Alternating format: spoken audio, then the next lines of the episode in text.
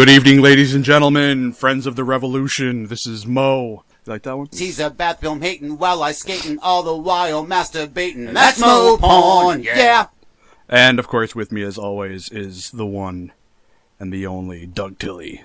He's Doug Tilley, number one super guy. Welcome to Daily Grindhouse presents No Budget Nightmares. See, I was going to get to it. I was wondering. didn't- I, was like, I didn't forget. You only said your first name too, and it confused me for a moment. I'm like, you gotta say Mo Porn, or it doesn't feel right. Do I always say Mo Porn? I have no idea. I can't remember. I don't listen to the show. It's like just like all my other co-hosts. Yes, this is No Budget Nightmares, uh, and today, and I'm really excited to be back, and I'm really excited to be talking about this movie because today we're talking about J.R. Bookwalter's Robot Ninja. Oh, I love me some J.R. Bookwalter. I was very excited about this last week, even though I mispronounced his name a couple of times. Sorry. What you mean? It's not Brooke Walter? I, I blame it on my Canadian accent. No, I, I fucked up his name because uh, I don't know. I was tired. I was stupid. Something like that. But yeah, from J.R. Bookwalter, the director of I think most people would know him best as the director of uh, um, the the Dead Next Door. the Dead Next Door. Yeah, that, they would know that thing that I couldn't remember. Yeah, The Dead Next Door. And I remember when I was a teenager and I was really into horror movies at that time. Uh, that I knew about him because of the Dead, the Dead Next Door and the fact that there was some a relationship between uh, him and Sam Raimi, who produced that film, and Bruce Campbell, who did like some voiceover stuff in there. Um, and because I was such a huge Evil Dead fan, uh, that's something that I was like, okay, this guy knows what he's doing, nice. And and he does. I love J.R. He, Bookwalter. he really does. He's a great filmmaker. I mean, granted, some of his stuff is questionable, but Uh-huh. but most of his work I find has a lot of redeeming qualities to it. Yeah, absolutely. And you know what? This is a guy who's working with ultra low budgets, uh, and uh, comparatively, I mean, this is 1989. We're talking about with Robot Ninja. I believe uh, Dead, Dead Next Door was 88. You're talking about the era immediately before the shot on VHS, the shot on video. Uh, kind of uh, revolution would occur just a few years later in terms of, Yeah. uh, you know, in terms of, of, of it kind of really ramping up with with the, your Todd sheets and your It, Todd well, it's kind of it's kind of funny when you think about it. Like if Bookwalker ugh, if- man, now it's my turn. if uh, if Bookwalter had waited a year or two to do Dead Next Door, like it probably would have just passed into the ether and nobody would really even know about it anymore. Like I think the biggest reason why it's so well known is because it was like the most expensive uh, eight millimeter movie ever right. you know, I think I think it cost him over a million dollars to make it. You know, and it was all and it was all eight mil eight millimeter. You know, I mean, if that had been shot on video, it would have just been another shot on video, you know, release, and nobody would have given a shit. Right, right. Well, I mean, you know, I, I still think that his sensibility and his uh, talents are such that it probably would still get noticed by somebody, but it Sure. certainly wouldn't have the same level of profile that it, that it, it still does. Yeah. Um, I mean, people still do talk about that movie. Like I said, it's by far his most well-known film. He did uh, go on after Robot Ninja, which was his immediate follow-up to that film. He went on to do, uh, you know, films that are a little bit well-known, especially in by genre fans. He did sequels to the movie Witchouse. Uh, I think he did some work with uh, with Full Moon at some point, or at least was in the periphery of uh, of the work being done by Full Moon in the '90s, which is really, I guess, their golden era. If you're a fan of Full Moon Video, Sure. uh, and uh, and you know he's had a, a I think he's he's kind of toned down a lot of his actual filmmaking. I don't think he's directed anything since 2003. oh no, no, he's like uh, he's like a real estate agent now or something like that. I know he loves Apple. Uh, for Yeah. those of you who follow him on Twitter, um, but uh, you know, he's still his credits on IMDb show that he's still involved with doing some producing and things like that. So hey, we love J.R. Bookwalter, and uh, we did not pick this film certainly with any intention of going into it to rip him apart or anything like that. No, no, no, no. We picked it because it's called Robot Ninja. We picked it because it's J.R. Bookwalter and he's awesome. Yes, and not only J.R. Bookwalter. This film was uh, this has a couple of names, recognizable names to people who like genre films. Uh, And recognizable to people who've listened to our show. Exactly. It's weird. Things are tying together in strange ways. Uh, this, Creepy. This film, uh, uh, just as Sorority Babes in the Dance-a-thon of Death was Mm-hmm. just a few years later, a few years after this, uh, this was produced by uh, David DeCoteau, uh, director of the original Sorority Babes in the Slimeball Bowl-orama. Yep. And it makes you kind of wonder, like, what went wrong, you know, between 89 and 94, whenever that other movie came out, you know, because this is so good, you know, like, this is such a great movie, and then the other, and then, uh, Sorority Babes is just such a letdown. Well, my understanding was, and I'm, I could be a little wrong on that, th- that he created basically a home video label, a straight to uh, VHS label. Uh, I think it was called Cinema Home Video, and it was specifically to get low budget films out there. So he was one of the, the he was actually you know involved with producing and kind of of um, uh, mentoring a lot of these young filmmakers and and trying to get get them uh, larger releases. So I mean, I imagine that, that that's how it sort of evolved. Uh, because Todd Sheets had, uh, well, I don't know if he owned the company that distributed his films, but they they were all distributed by the same uh, company in this case. Um, so yeah, I think it was Cinema Home Video is the name, uh, and and that's the um, uh, that seems to be what the what the deal was here. That uh, after the splash made by the Dead Next Door, that he hooked up with J.R. Bookwalter, uh, and I know that their relationship must have continued onto the Full Moon days because David DeCoteau did a lot of work with uh, with Charles Band and Full Moon Yeah. Video later as well. Yeah, yeah.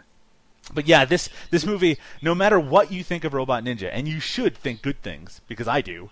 Uh, Because it's great. it's such a, it's such an amazing movie. Uh, but whatever you think, you have to say that it was it was certainly a downslide for David DeCoteau to go from this to the Sorority Babes and the Dance-a-thon of Death. Which Sure. I mean, he, but he, I mean, he made up for himself later on, but I Sure. mean, you know. we're not knocking him. I'm just saying that No. that, that, that that this film, which by the way was shot on 16 millimeter film, which uh, that's that's kind of unique for us. Is this the first film we watched actually shot on film? Probably. I think it might be. So I mean, this we're actually kind of outside of our comfort zone in some ways. In a lot of ways, this is an actual film with Yeah, recognizable this- yeah, I was gonna say- stars. Yeah, I was gonna say this is actually a film. Yeah, Every, so- everything else we've watched has been a video. I, I think I, you know because I think the oldest movie we had seen up to this point might have might have been like uh like Las Vegas Bloodbath. Yeah, right. almost certainly. Yeah, and that was definitely shot on video. Right, that's right. So And right around this time period as well. Yeah, Huh. Well, this film, as we mentioned, has David DeCoteau producing, but it also has some recognizable names in the cast. What are those names? oh, I mean like Burt Ward. Burt Ward, television's Robin from the old 60s Batman and Robin series? Uh, yes, the one and only. I think it was just called Batman now that I think about it. Yeah, yeah. He played the one who didn't have a name in the title, but you know, whatever. You know, it works. I was a big fan, so to me that show was always Batman and Robin. Yeah. No. I, for for me for me it was always Batman. Yes. For me it was for, for me it was that show that had uh kapow and zap and boom whenever people got punched. Batman and Egghead was what it was always called to me. yeah. Well, you know you know you know what cracked me up was the uh was the fact that they um um that they actually got him to do a, a holy, you know, line in this. well, I mean, I know that you, I'm Yeah. glad that you were impressed by that, Mo, but why the fuck else would you have Burt Ward in your movie? Tr- to show off his bulge. Uh, Because those are the only two. Those are the only two things people ever remember Burt Ward for. Is that his his uh, supposedly monstrous cock and uh, and his uh, holy whatever Batman lines. I mean, that, that's similar to my own reputation, except I don't have a quote that people know. All right. Where are we? You don't have that reputation. No, I have a much worse reputation. Um, and not just Burt Ward. We also have Linnea Quigley for some That's right. reason in the film. Uh, well, I mean, we know why they're there. It is it is the idea to kind of get some of these genre fans who are familiar with the names to kind of get on board with it. Both Burt Ward and Linnea Quigley have really small parts in the movie. Yeah, and Small, they but play- except for and they- Burt Ward, he doesn't have a small part. Well, part. small part, small part, big member. Right. Um, And who's the other name? Oh, it's it's uh, Scott Spiegel. Scott right? Spiegel, co-writer of Evil Dead 2, makes Yeah. an acting appearance, a rare acting appearance here in the film. Also, the director, I guess, of Hostel 3, and I think one of the From Dusk Till Dawn sequels. And uh, did he also do Intruder? I think he may have directed that. Yeah, yeah, I think you're right. I'm not I'm not incredibly familiar with his work, but I do think you are correct on that. Well, as long as you think it, Mo, Uh, then that must be the case. Look, if I if I said it and it's on tape, it's true. you know. But the thing that I love about him is his voice is Oh my so God, it is ridiculous. It's so great. It, it I, I don't even know we'll- great we'll is get- the right word. It is. We'll play some audio a little bit Yeah. later, just so you it's can ludicrous. It's ludicrous. Yeah, ludicrous is the only word to describe it, and I don't know if he's putting on if this is like an affectation because Sam Raimi has kind of a weird, high-pitched voice as well. but but Scott Spiegel's voice, I mean, he is a cartoon character in this movie. It, it really is, and it's it's sort of like um, in like the like the the muscular black guy in uh in Death Metal Zombies. You know, like it, it's it's one of those. It's not that their voices are similar, but it's one of those situations where the guy has a voice that you do not expect at all. yeah, yeah. That, uh, that sorry, I remember listening back. I I guess I do listen to the episodes because I listened back to that Death Metal Zombies episode, and when you play that sound clip, I just lost it. I mean, you're right. It's such a such an unexpected voice to come out of that man. It it really is. It really is. And I get I bet you if I watched Death Metal Zombies again, and you know, who's to say I wouldn't, uh, but if I were to watch Death Metal Zombies again and his scene came up, I would laugh at him again.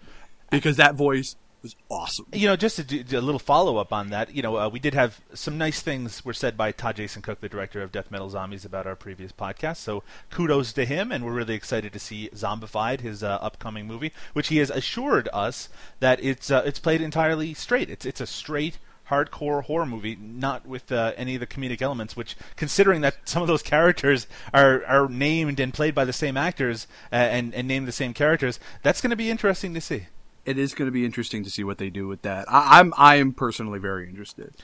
Uh, you know, we talked about things that were unexpected. Speaking of unexpected, Robot Oh. Ninja, the title Robot Ninja, I think when you actually sit down to watch the film, your expectations will i think you're going to be taken by surprise because uh, i went into this movie thinking it was going to be a lot of kind of goofy um, action movie style fun maybe because it's 1989 i was thinking maybe it was a play on like robocop or something Sure, like that sure, yeah. but it's not despite the Not fact at all. that we just talked about how kind of silly uh, scott spiegel's character is those scenes with burt ward and linnea quigley and scott spiegel are really separate from the entire movie Yeah, they're yeah they're completely on their own. They're almost like they're almost an entirely different storyline. They they don't they barely have anything to do with the rest of the story, um, and they're like comic relief. Like, Exactly. those those characters are comic relief. Everything else is played pretty straight. I mean, actually, kind of brutal. you kind know? of brutal. It is a brutal movie, and in fact, uh, at heart, it's really a satire. Uh, it's, Yeah. it's a satire of superhero stories and. Well, we were we were saying we were saying before when we were talking before we started recording Mm-hmm. that uh, that this movie's really ahead of its time in the Uh-huh. whole sort of like meta, uh, you know, regular man becoming superhero uh, genre. That's I mean that's sort of big now, but back in '89 when this came out, like it didn't exist. Yeah, this is a proto super, a proto kick ass. I mean, this is Sure. This is uh, the precursor for those ideas, and it came at a time when comics, uh, where comics as opposed to superhero films, uh, were huge. Though it came out in '89, where Batman would have just been uh, coming out. But the the real focus of this film are on. Uh, the mainstream comic books at the time. In fact, the the Yeah. main character, uh, Lenny Miller, I, I think he's supposed to be like a like a Frank Miller style comic book creator. Well, there's a lot of uh, there's a lot of uh, homages with uh, Uh-huh. or with names. You know, I mean, obviously because like Linnea Quigley, her character's name is Barbeau. You know, I mean, it's And, and that There- that there- carries over from the Dead Next Door too, where all the characters were named after like horror movie directors. Yeah, I mean, and then and then well, I mean, and then even on top of that, I mean, it, there's a lot of uh, references, uh, you know, uh, to other, you know, offhanded references to other comics as well. You know, like there's a whole subplot about like uh, one, you know, the Scott Spiegel character has a, a comic called uh, what's Bayou, it, Ba- Bayou Man. yeah, Bay- Bayou Man, but they don't want it because uh, because uh, Lenny already has a comic book out called Bog Thing. Of course you know. just, just supposed to be Swamp Thing. Swamp Thing, yeah. You know. Yeah, no, absolutely, and then we'll we'll, we'll explore that a little bit uh, as we jump into it. Uh, and speaking of which, let's get into it. Robot Yeah. Ninja. Do Um, I'm doing it. Now the movie takes place in Ridgeway, Ohio. Um, uh, Ohio, I think it actually was filmed in Ohio, um, and it begins with. Uh, and this again is sort of a ahead of its time style thing as well, where it it actually um, begins with a clip from a television show that we don't know it at the time, and it's a television version of Robot Ninja. And Yeah, we think we think it's playing seriously. Exactly, You know, and where he, yeah. co- he bursts in through a door and he rescues this girl, and it's really cheesy, and this awful music is playing in the background.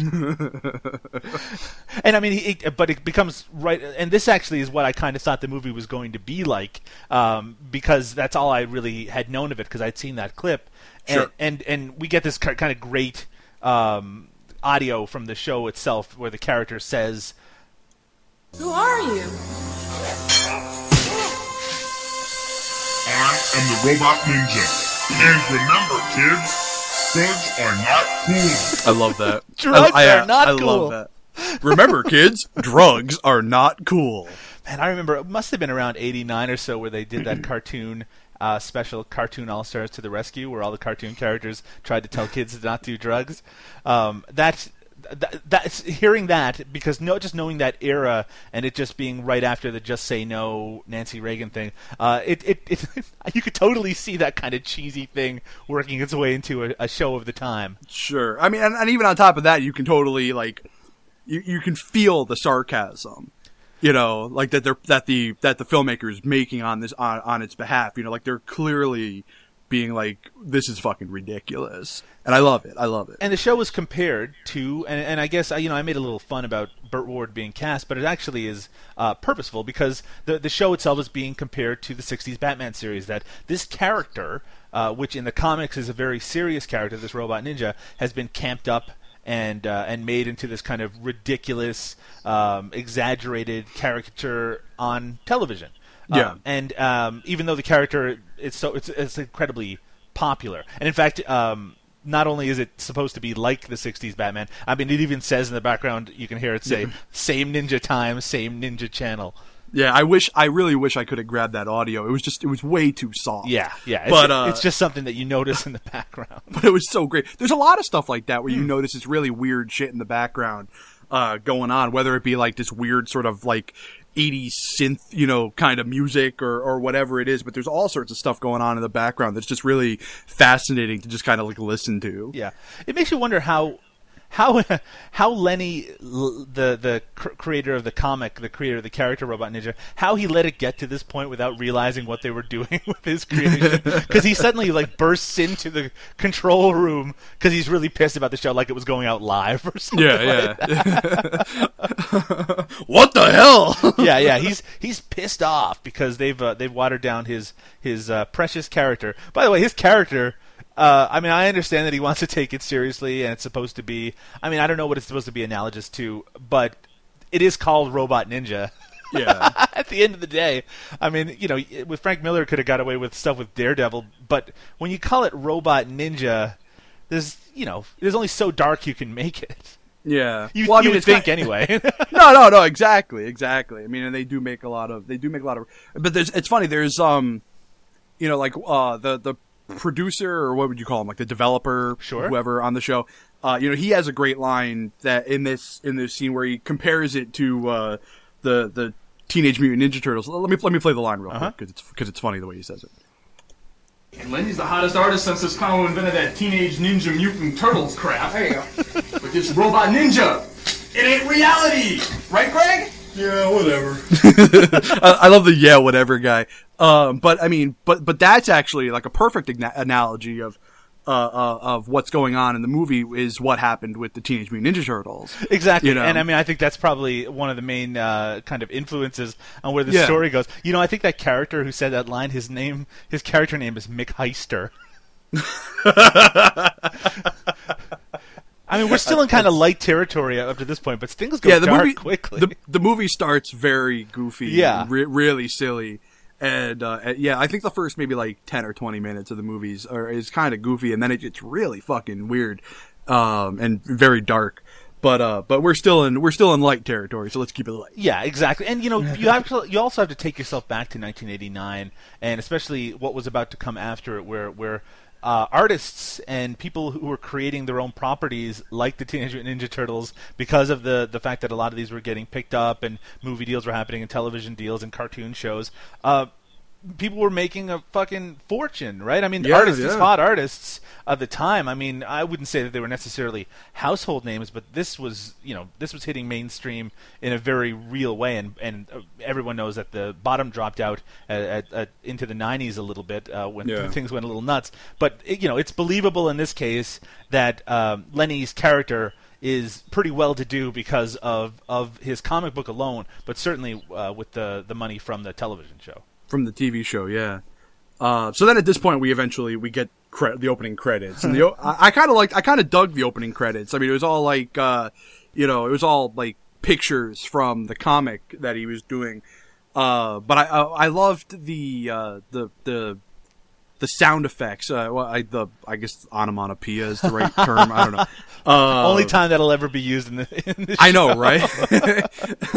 but my favorite one is there's a guy, there's a picture of a guy shooting a gun, and uh, and next to it it's written "boom, boom, boom," and I'm like, that's awesome. And I think I, there's some other ones too. There's like um, uh, there's like S- Black, I think was one of them, um, and like Throck. I, I do think that we have to mention that the comic panels that you see in the film, and again, I'm no art critic. I'm not like you, Mo. I'm not on uh, draw uh, something. Is that what it's called? uh, uh, way but to air my dirty laundry. Yeah, yeah, draw something. it, it they're, they're they're fine. I mean, they work as good as background. But when you see him actually drawing the comics, it doesn't look like something that would necessarily be capturing the public's imagination. Yeah. I mean, you know, that said, I mean, you know, it, it doesn't have to be. Uh, the comics at, in the late uh, 80s were, were getting a l- little bit more experimental and certainly a lot darker. And sometimes it wasn't necessarily as connected to the quality of the art itself as it was to the, the sort of uh, energy that went into it. That said, I don't think the art was very good in this case. No, but I mean, uh, but the same could be said for like, um, have you ever, have you ever read the uh, the Walking Dead books? Of course.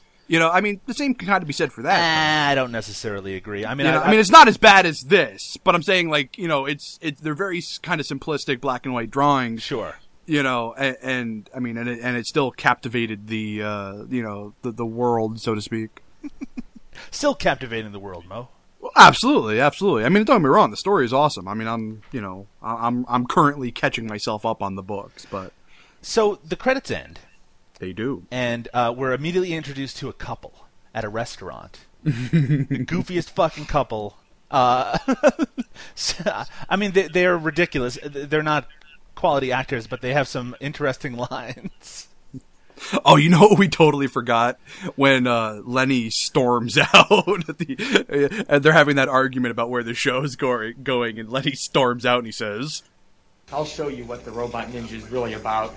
"I love that. I love that." Um, Michael Todd, who plays um Lenny in this case, he he gives it his best shot, but I loved. I loved him. I thought he was great. oh man, I don't know. I think he has so he has he has so many moments. I mean, like you know, I mean, like I mean, I guess like I guess I could almost say like I love him ironically, you know, but uh, you know, I, I really uh, I, I I love the performance that he gives because it's just so ridiculous. Yeah, well, I mean, his whole character arc is so ridiculous, as as we'll see very, very quickly. very soon, very soon. so this couple, uh, they're apparently on some sort of first date, uh, or or uh, it's early into their relationship, uh, and in It's fact, not a no, no, it's not. There are. He specifically says he's been waiting a year for this. Well, I, it could still be like their first date. Maybe that's True, what he's been waiting true. for. But but I'll tell you, this guy, despite how he looks kind of uh, gawky and dorky, he uh, he played it cool because he says when they this is what they say. This is so great. Thank you for dinner. Now for the desserts. You know what? You probably don't get from just listening to that what the implication is there. he, she says, "Thank you for dinner," and he's like, "Now." Well, you're supposed to say, "Now for dessert," but he Oh, says, yeah. he goes, "Now for dessert." No, he doesn't want dessert, but folks. No, no, no, no. He is he is rushing her back to the car. That's that's what's happening. Uh, and in fact, they they um, she seems into it for some reason. Yeah. Um, but uh, as they go to the car to get into it, she uh, is actually pulled into a van that is uh, parked next to them. Yeah, exactly. We're we're having the uh, obligatory low budget walking scene because Uh-huh. every low budget film has to have at least one stupid walking scene. and yeah, she get she ends up getting snagged by these street thugs, you know, and pulled into a van. And these are really the street thugs who will be the villains for the rest of the movie. There's three of them. Uh, well, at this point, there's three of them. Uh, and let's see if I can remember what their names are. There is Buddy Revell, uh, Yeah. who's one of the the uh, the guys. There's Scully, who's driving the van at this point, and there's Mhm. Sanchez, and she's sort of the leader of the gang. Yeah, she's she's kind of awesome. She's cool. She's awesome. Yeah, yeah. I definitely got. I definitely dug her. Now we say awesome, it just mean in, in terms of her performance and some Her performance, yeah. I'm not talking about. They're, they're despicable characters. Why are they despicable characters, Mo?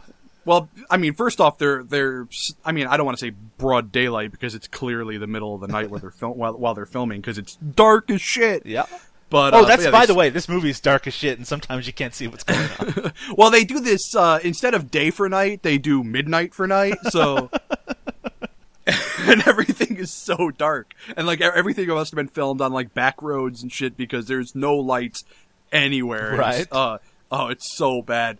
But um, yeah. So they so they're snatching this chick right off the street essentially, and then they snatch the and then the dude goes to like I don't want if he, he goes to like run off or whatever, and they end Uh-huh. up snatching him too. They're snatching people right off the street. They're snatching them, and and let's we can't really you can't split hairs on this one. I mean, the the fact is they want to they're serial rapists. That's what's going on here.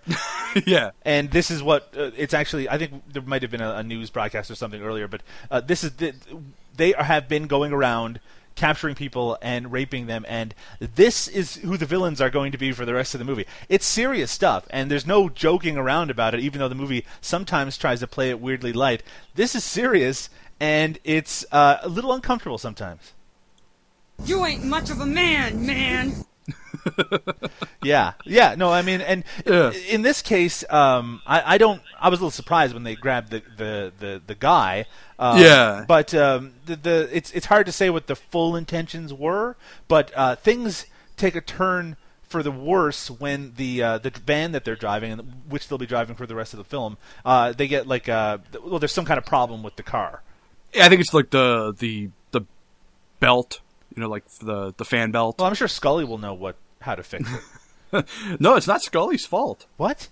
Remember, he blames it on, or who was it? He bla- he doesn't he blame it on the other guy? Yeah, well, I was I was using that as an introduction to the sound. clip. Oh, I'm I'm sorry. I'm sorry. Watch it, fucker! I'm gonna pile drive your ass! I told you I ain't no fucking Mr. Goodwrench! Alright, cut the shit! Scully's no Mr. Goodwrench. All right, No Mr. Goodwrench. He doesn't know what the hell's going on. But they pull over. By the way, they pull over to the side of the road in this this uh, busted van with Rape van. with the rape van with the couple in the van still. And There's some really there's some really questionable, um, f- like thought processes that happen in this film. Uh, I mean, through the whole film, like I mean, like it really like um. I'm trying to I'm trying to think of a good example. Uh, well, you know what? A perfect example. Uh, things. You know how like how like the entire movie they're constantly doing shit that makes no sense. Right. You know they're not responding the way you should respond to stimuli, and and it's the same exact thing with these with these folks.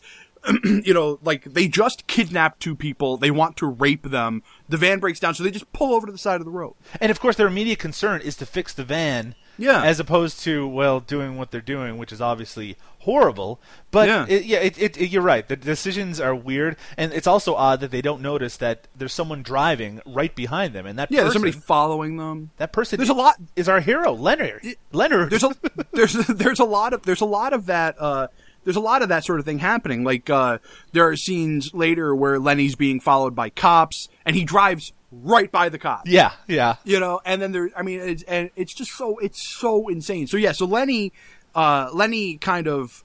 You know, he wants to play hero now because now he's got it in his head that he, you know, he wants to be the robot ninja. Uh, ninja. You know, it's funny that you mentioned these bad decisions, Mo, and all I could think about when you said it was, isn't there a part later on where a guy on his own volition and for no good reason, takes like pieces of metal and starts sticking them into his own wounds. Yeah, that's Lenny. Yeah, I know, but that ha- it's like you want to talk about weird fucking decisions. Yeah, that, they're coming.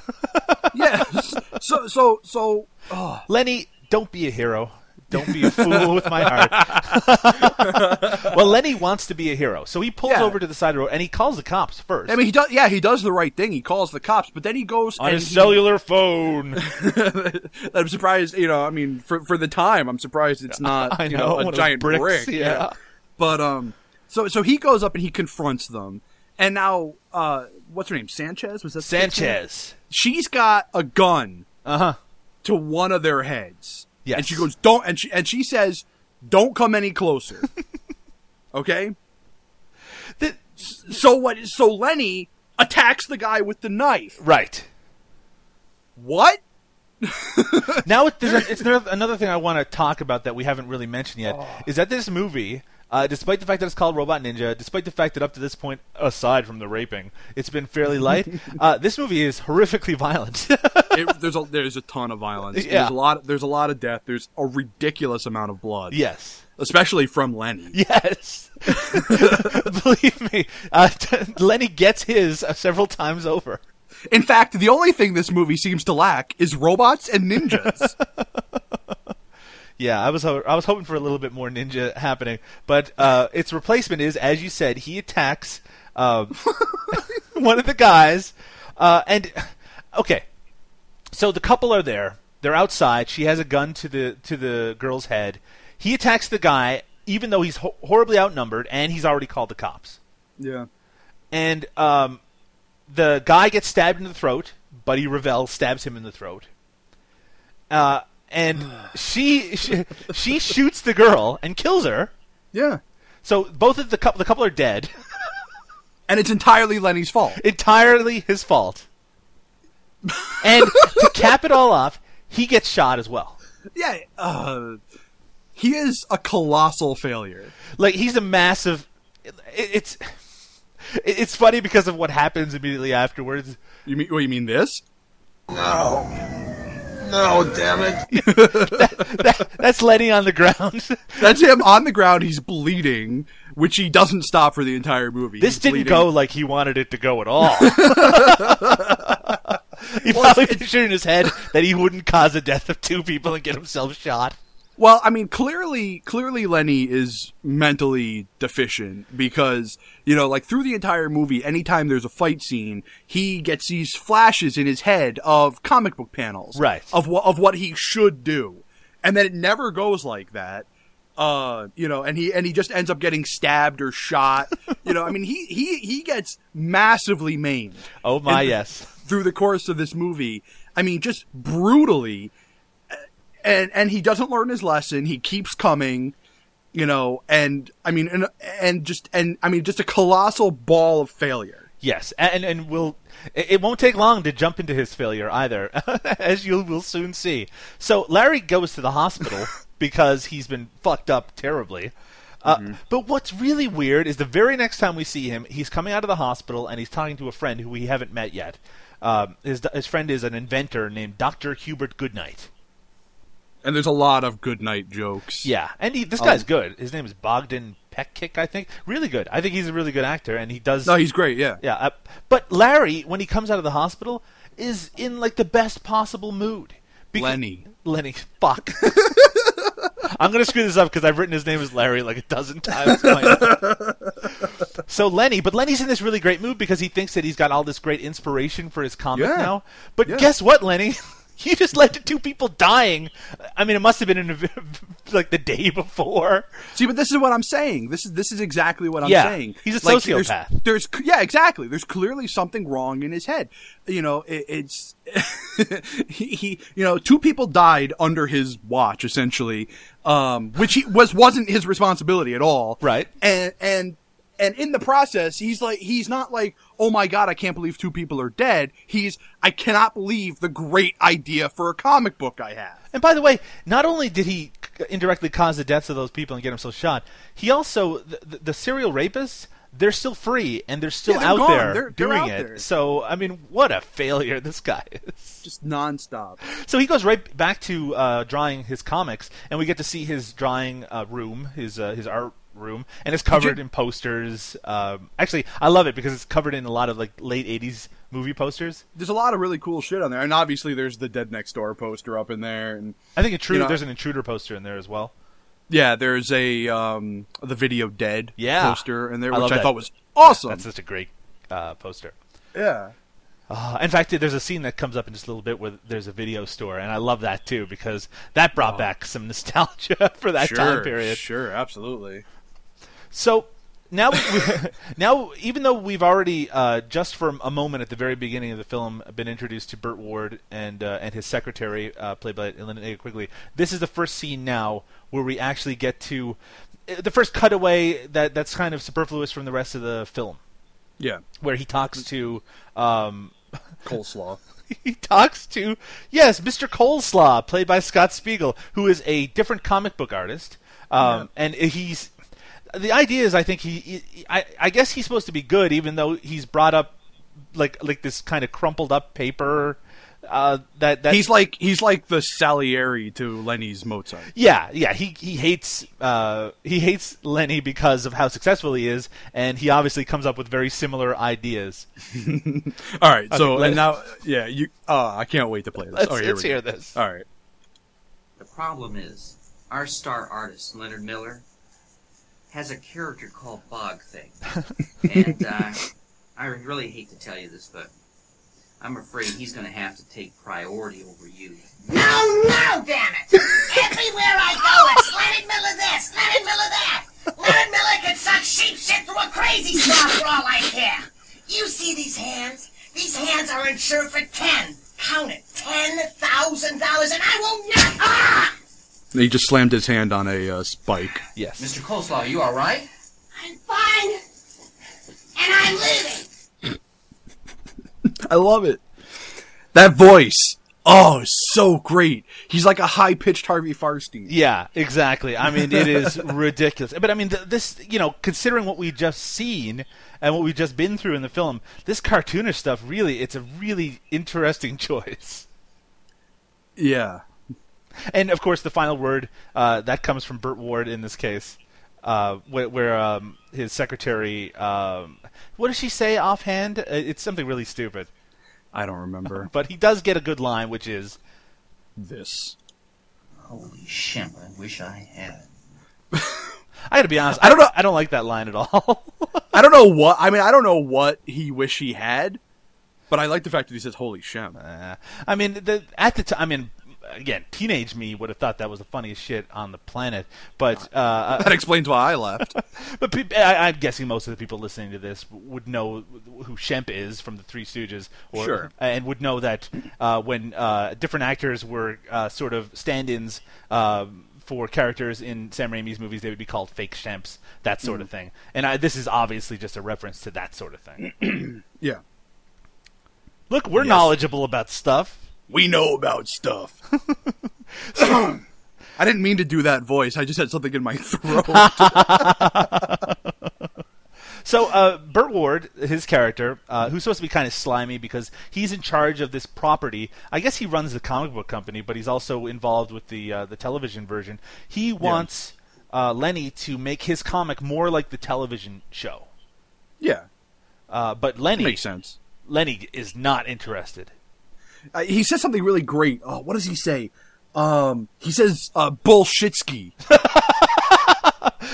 Is that the great line you tried to remember? No, no. I just Yeah, I love I the fact. That, I love the fact that he says you know, Bullshitski. bullshitski. Hangs up the phone on him. And I mean, And then of course, Let- you know, you have the little back and forth. There, damn artists, and Right, damn right, publisher- right. damn publishers. Blah blah blah. Right. Of course. I I think he said something like, "You're printing this damn story, or I fucking quit." so Well, that's right. That's right because he was making concessions that he would say, "Well, well maybe we'll put it out as a graphic." oh, Fuck me. um, Everything all right over there, Mo? I think I just swallowed a fly. Oh shit! Um, no, I'm just joking. um, he says he says he's going to make amends to him, and he's going to put it out as a uh, graphic as novel. a graphic novel, Mhm. and he's like, "Fuck that," you know. yes, fuck that. Fuck that. Graphic novels. So uh, Lenny, that's right, I got his name right. he goes to visit Doctor Goodnight because he has an idea. Yep. And when he uh, visits him, uh, Doctor Goodnight, who's supposed to be kind of this, uh, he's not nerdy, but he is an inventor, and he's supposed to be very technologically savvy. He's playing. He's got a great hat. Yeah. He. What does his hat say? His hat says, and I, like, there's a great scene towards the end. Where It's written really on it in a very kind of rough way on this yeah, baseball you get cap. you, you get, but you get a really great uh, view of it later on in the film, and I'm trying to find where I wrote it down. I also wrote it down, but I missed like I couldn't tell what one of the words was, so I was kind of hoping that you would cover it. oh, I have, I have it, I have it. Um, he says, "Fucking a, where the hell is he? Oh, there he goes. Who has a hat? Who says, uh, once I thought I was wrong, but I was mistaken." Oh, I get it. Very Yeah. good. Very clever. So Can't believe we wasted that much time for that, but that's what his hat says. yeah, when, I, I thought when uh, Lenny walks in on him, he's playing a video game, uh, Lords of the Rising Sun, which I believe was an actual video game of that time Hmm. period. Um, and Lenny, he comes up with this great idea because he knows an inventor and he's got money out his ass because of this television show. Yeah. So he wants Doctor Goodnight to build him a robot ninja suit, a suit. and it has to be built like a tank.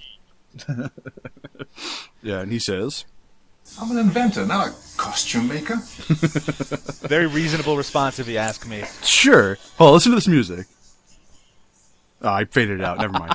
Um, there's this really, there's this really great, like, kind of like '80s pop playing in the background for that scene. It's really great. I mean, this is a really at this point still the relationship between the two of them.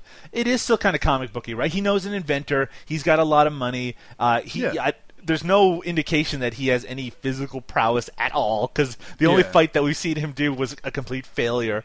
Uh, but but the idea is like you know he has someone who can invent gadgets and suit for him, and he's going to go out and fight crime. Makes total sense. This deal does not turn out for Doctor Goodnight. No, or Lenny, or, Lenny for that. matter. Nobody wins out on this one. Um, Ev- no, everybody loses. yeah.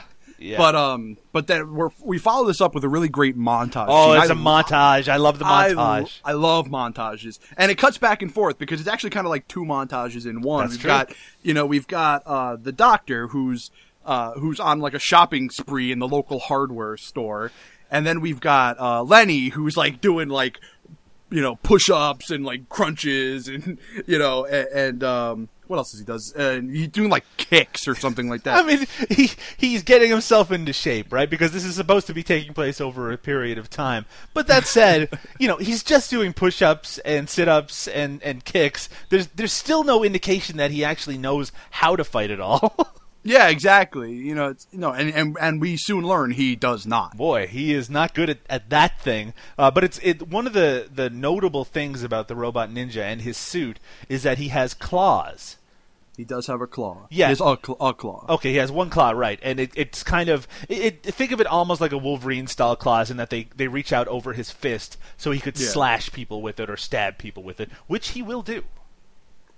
He does. He does get a couple of good attacks. it's really the only on thing it. he uses effectively at all. Yeah, but we've got this great scene where the uh, where the doc walks up to the uh, counter with his you know with- with, his. It's not that impressive of a fucking pile. yeah, it's it's really not. I mean, it's just he kind of comes up comes up with like this bag and he just drops it. and He starts unloading stuff, and the uh, and the the the the cash register whatever uh, kind of goes. Wow. it's like wow. it's a bit harder when you're watching it because the guy has this look. It's like, Yeah, the look on his face really does sell it. He's like he's like really impressed. Believe He's us, like, wow. he's he's really really impressed with the amount of shit that this guy is buying. Even though, and also this hardware store. I mean, it's not like, like he's going to uh to, to like Lowe's or something like that. No, no, he's like going to like the local place. Wow, he's There's got like- he's got seven nails and a and a wrench. Holy shit, he bought two pieces of sheet metal. I wonder if he's going to make a claw out of that. Yeah. Well, I mean, Larry, uh, Larry, fuck. oh God, I think for like the rest of my notes, I haven't written down as Larry. Lenny, Lenny. Um, eventually, the time passes thanks to this montage, and he goes to uh, Doctor Goodnight's lab, and it really is No, a I- lab. Now I do understand that this is supposed to represent the passage of time, but they're wearing the same outfits Yeah. the entire time, so it really just seems like it's an afternoon. Yeah, well, remember that last time they were in the lab? They went outside and then they came back in again. Yeah. and now the suit is ready. Uh, and Larry immediately has been. Tr- he tries on the suit and he goes, "How do I look?" And we learn that uh, Doctor Goodnight has sneakily put in a voice modulator so it'll hide his voice for some reason. I, I believe the term he uses is vocal disguiser, which I which I love. I love that. I'm like, yeah, okay, that works. That sure. sounds, that sounds like a gadget. That's not bad. makes, makes sense. Yeah, and then we get um, the reason. And Lenny decide. Oh, I'm sorry. Go ahead. yeah, we get the reason that the that Doctor Goodnight is called Doctor Goodnight. We get the line. Oh, this one. Good night, good night. Very, Very funny. yeah. So, uh, so I mean, but this is, but keep in mind, this is the beginning of the end for for Lenny. Mm-hmm. Yeah, I mean, well, as I mean, soon the, as the end is coming. I mean, it's like immediately coming. Yeah, I mean, the the sec as soon as I mean, now he's already failed once in, Mm-hmm. in a fight against these bad guys. Now he wants to go out on the prowl, and uh, and so before he heads out, he goes into uh, Goodnight's cabinet and just and snag some pills from him. Yeah, he takes pills. I mean, at this point, we don't know what the pills are. He just reaches into his medicine cabinet and just steals them. It, it's Yeah. you know, he does explain what his plan is, and his plan isn't strictly to go out and fight crime. In fact, his plan was very confusing, which is that he's thinking that he can like hold the serial rapists long enough and track them down, that then the police can get them. I mean, that didn't make any sense to me. It, no, and it, does, it doesn't make any sense to me. And it Because obviously didn't make sense because it doesn't work at all. yeah, it's clearly a not very well thought out plan.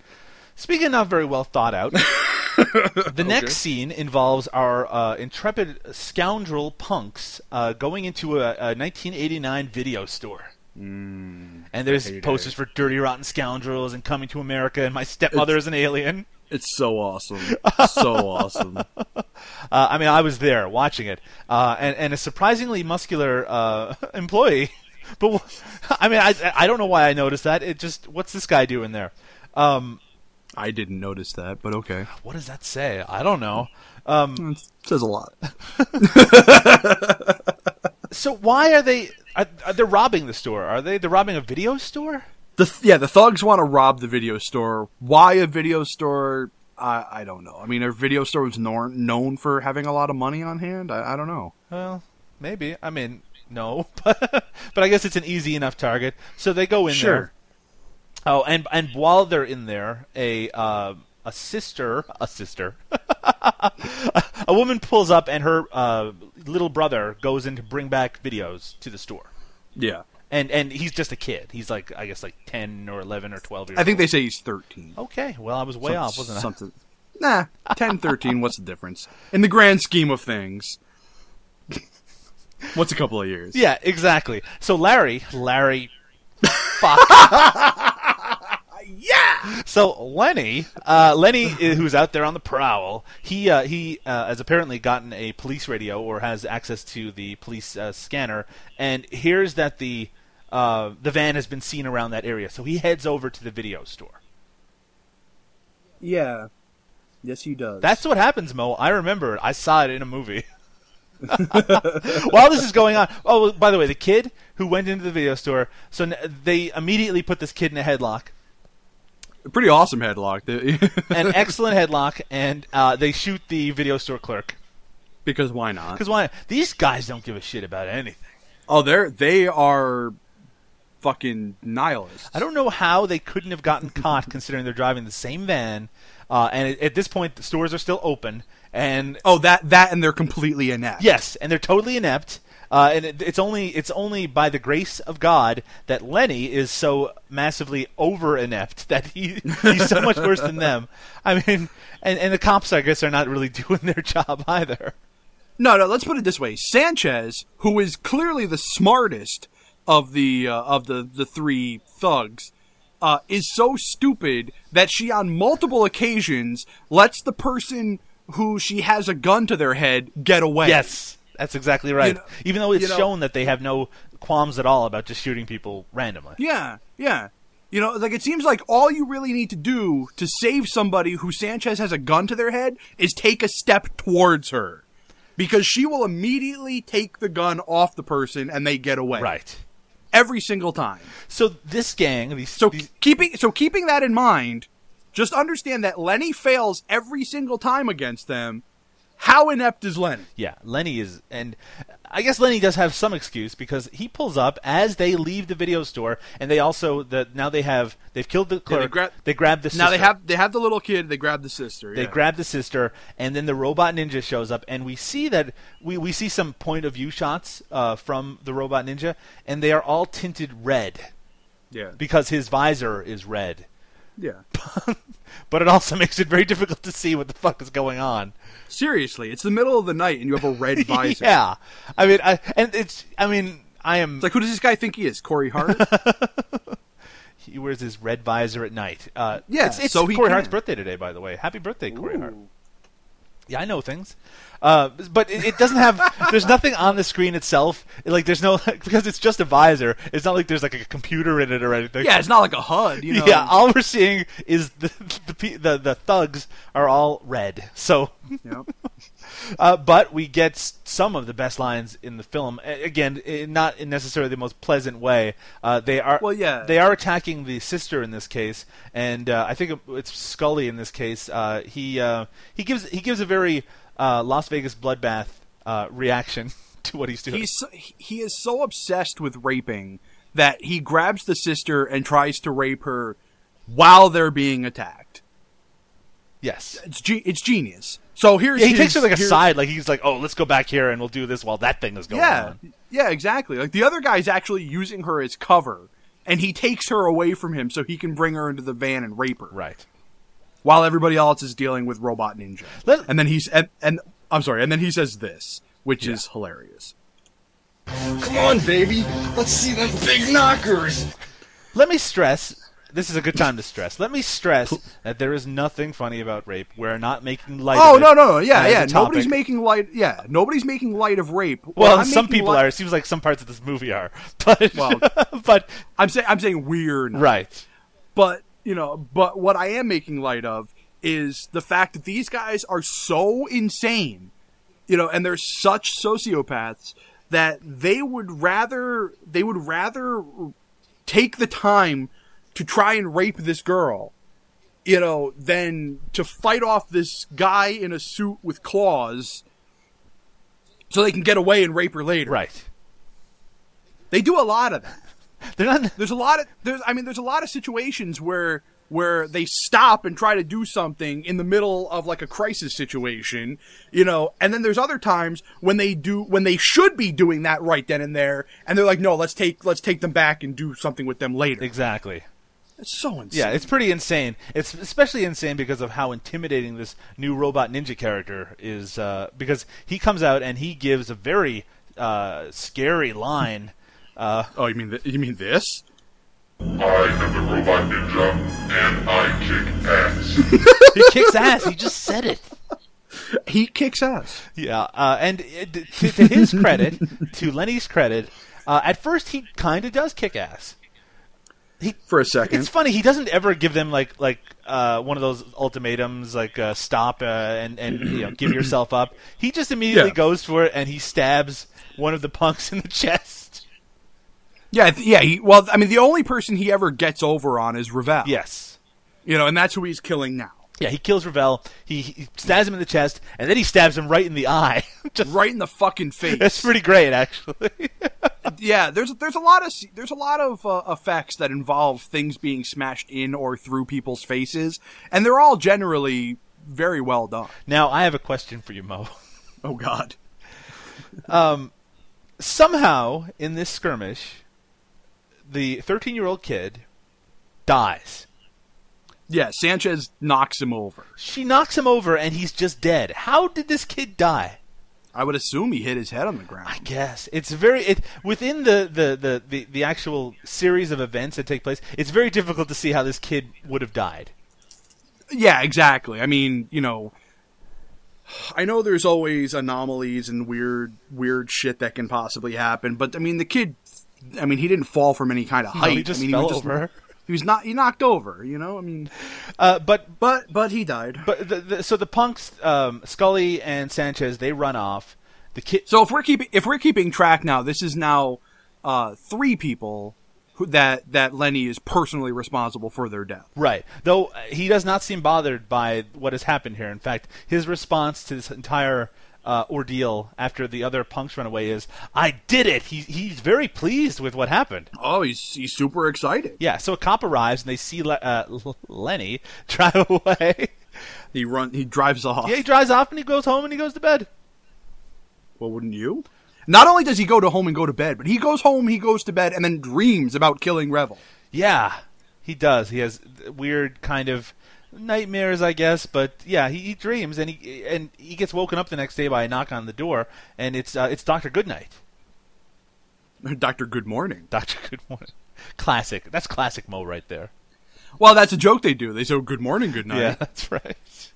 Ah, so uh, Doctor Goodnight is very upset because the legitimate-looking newspaper that he has, its top headline is "Robot Ninja Lookalike Kills One." now, there's really no way to interpret what occurred as him actually killing. Well, he did kill one, right? I guess he killed one of the punks. Sure. Um, yeah. But but the Doctor Goodnight is he's he's upset that he went out and did all this vigilante shit, but he's really upset that this kid is dead. The kid died, yeah. And it's really funny because he's the one who made him the suit. He made him the So suit, and he gave him claws which were sharp enough to kill somebody. Yeah. I mean, he tested the claws. You know, he hung a piece of meat. Oh, meat that's up, right, and he slashed it. You know, and he slices the piece of meat, he cuts it right into three pieces. You know, he knows what those claws can do. And yet he still let him out with those claws. I mean, Yes, you you have blood on your hands too, Doctor Goodnight. yeah, yeah, good night. Well- say good night, good night. Well, uh, Lenny, who by the way at this point has turned into a complete asshole. Oh, he's a total fuck. And like he's a point, yeah. pillhead, and he's fucked up, and, and he's completely a maniac at this point. Uh, completely ruined his own life. yeah. So Doctor Goodnight uh, asks for the suit back. He goes, "No, I want to take the suit." And Yeah. Lenny's response is to throw him against the wall. He shoves him. Yeah, he shoves him. Uh, and he does apologize immediately afterwards. He doesn't know what's happening there. Uh, but he, uh, I mean, Doctor Goodnight also says, "Why did you take pills?" And I guess they were supposed to be like pep pills, They're a pep, yeah. I mean, I'm assuming it was like an amphetamine. right? Yeah. But Larry does apologize, but he does not give back the suit. no.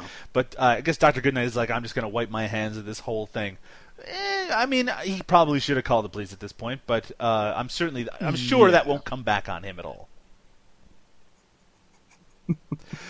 Yeah, no, no, not So after that great experience, that same night, Larry decides to take more drugs and head back out again for more crime fighting. Because there's nothing more effective than a drug-addled crime fighter. No, no kidding. Um, uh, we get a quick glimpse of uh, the police and exactly what they're up to, and one cop goes, "Quiet night." It's too quiet. It's a little too quiet. I love it. Yeah. Well, there you go.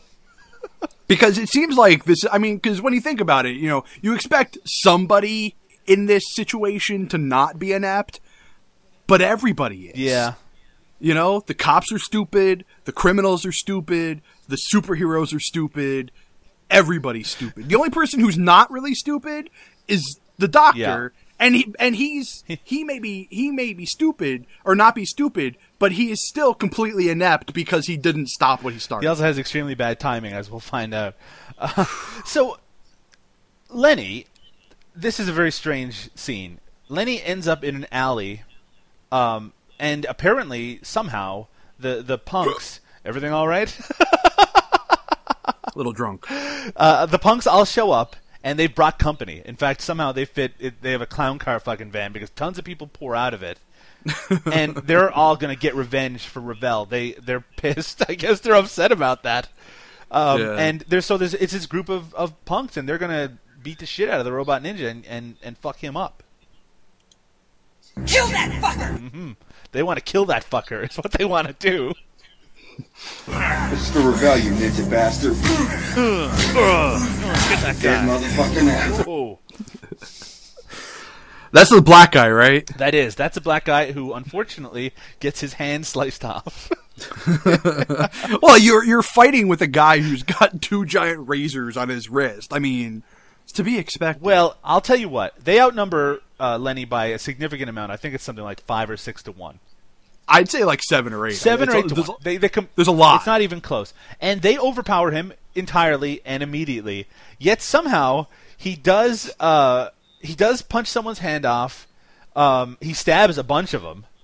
Yeah. I, I think it says later that he's killed. He kills several of them.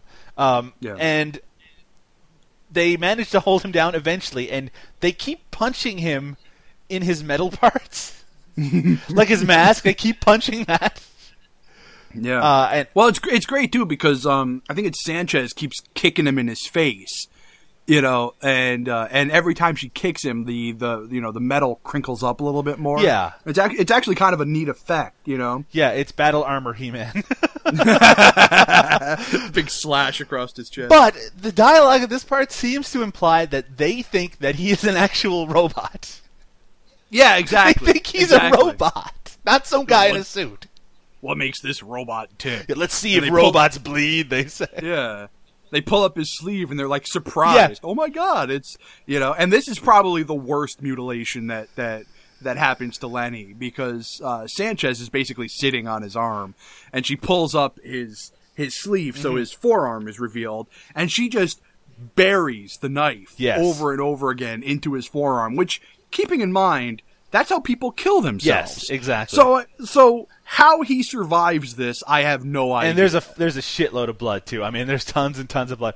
But just going back, by the way, for a second about the idea. keeping keeping keeping in mind that from this point on in the film, Lenny does not stop bleeding. Exactly, and he and his attempts to fix his wounds are interesting.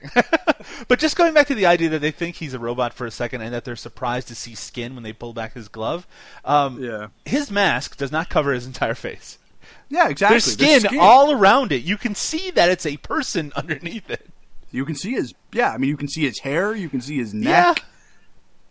Yeah, uh, they're al- also instead of just murdering him there because they seem pretty close to it already, and he's already That's killed several of them. Their Yeah. decision, they go, "Come on, let's take him home and kill him." That exactly. That was my point from before. Yeah. You know, like they have these situations where they should have just put him out. yep. You know, like literally, she has a gun, one in the head. The end. She knows he's human now. She knows he's not a fucking robot. You know, just put a bullet in his head and run the town because clearly you're the smartest person in it. At least cut off his claws or something. Yeah. So they grab him to take him back home. I wonder what home is in this case. Yeah. Uh, and then, uh, and I, I've told you this before, Mo. My, my favorite line in the entire movie happens because he uh, he struggles to get away, and in the process, Scully gets uh, knocked in an unfortunate spot. I think this is actually my favorite line of the film as well. Oh, poor Scully. Oh, my nuts! oh my nuts! oh my nuts! poor Scully and poor his nuts. I mean, not that he doesn't deserve it. I mean, you know. I mean, keep in mind this is a rapist we're talking about. Yeah. But I mean, still. Yeah, yeah. Scully got his just desserts. Nah. not, not exactly. Home, homeboy got his eggs scrambled. Classic. Um, so, so in the process, the cops you can start hearing sirens uh, in the background. The cops are on their way, uh, and she's uh, Sanchez is starting to panic a bit. So she shoots Lenny in the back twice. Yep. She shoots him. Get keep in mind that he's been fucked up, like beaten to, to next to death, and his There- wrists have there been- is- his wrist has been sliced up to the fa- to the point where he should be dead. Yeah. I mean, yeah, I was going to say there there is a like, you know, there is a gorge cut out of his forearm. Right. You know, it's not it's not even just like you know, it's not even just that, you know, that he's been cut up. Like there I mean, there is like flesh missing. Yes. So the cops do what what any smart cop would do and just op- and just open fire. It's really bloody too. When the shots happen, one of the punks gets shot in the stomach, and there's just this massive, big, bloody spot on him. Yeah. And Larry gets Larry. Fuck. you just need to dub me in saying Lenny. Um, Lenny gets in the car, uh, gets in his car, uh, and just drives away uh, somehow under his own volition. Uh, but a cop does see him. A cop sees him uh, take off. Yeah. Not just a cop, in fact, because uh, we we notice in a minute that he he was actually followed because he goes back. He goes lucky, luckily for Doctor Goodnight, he goes to the lab instead of his own house. Mm. and uh, they follow him, and they think that it's actually because that's where because that's where the pills are. Right. That's right. And that's where oh my gosh, we'll we'll talk about it in a second. But they think that it's actually Doctor Goodnight who's the who's the robot ninja. Uh, well, yeah, because because the uh, because Sanchez sees on his sees his mailbox, right?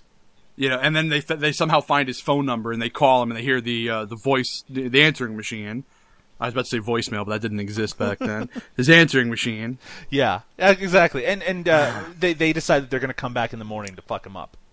They sure did. They sure did decide that, but um, but in the meantime, but in the meantime, just I mean ridiculous. Wait, hold on. Okay, so so so he falls asleep. He, he he essentially goes there and he like falls asleep. Uh, he does. Well, the first thing we get is uh, there's a news broadcast which is talking about uh, the robot ninja has been blamed for four more deaths in this case, uh, and we get and like they and they have to like confirm it too. like there's like somebody off camera going, "Yep, yep, there's a couple more over here." You know, there's four deaths. And we we get a live uh, comical news broadcast uh, explaining it, it, with a reporter interviewing a witness to the whole thing.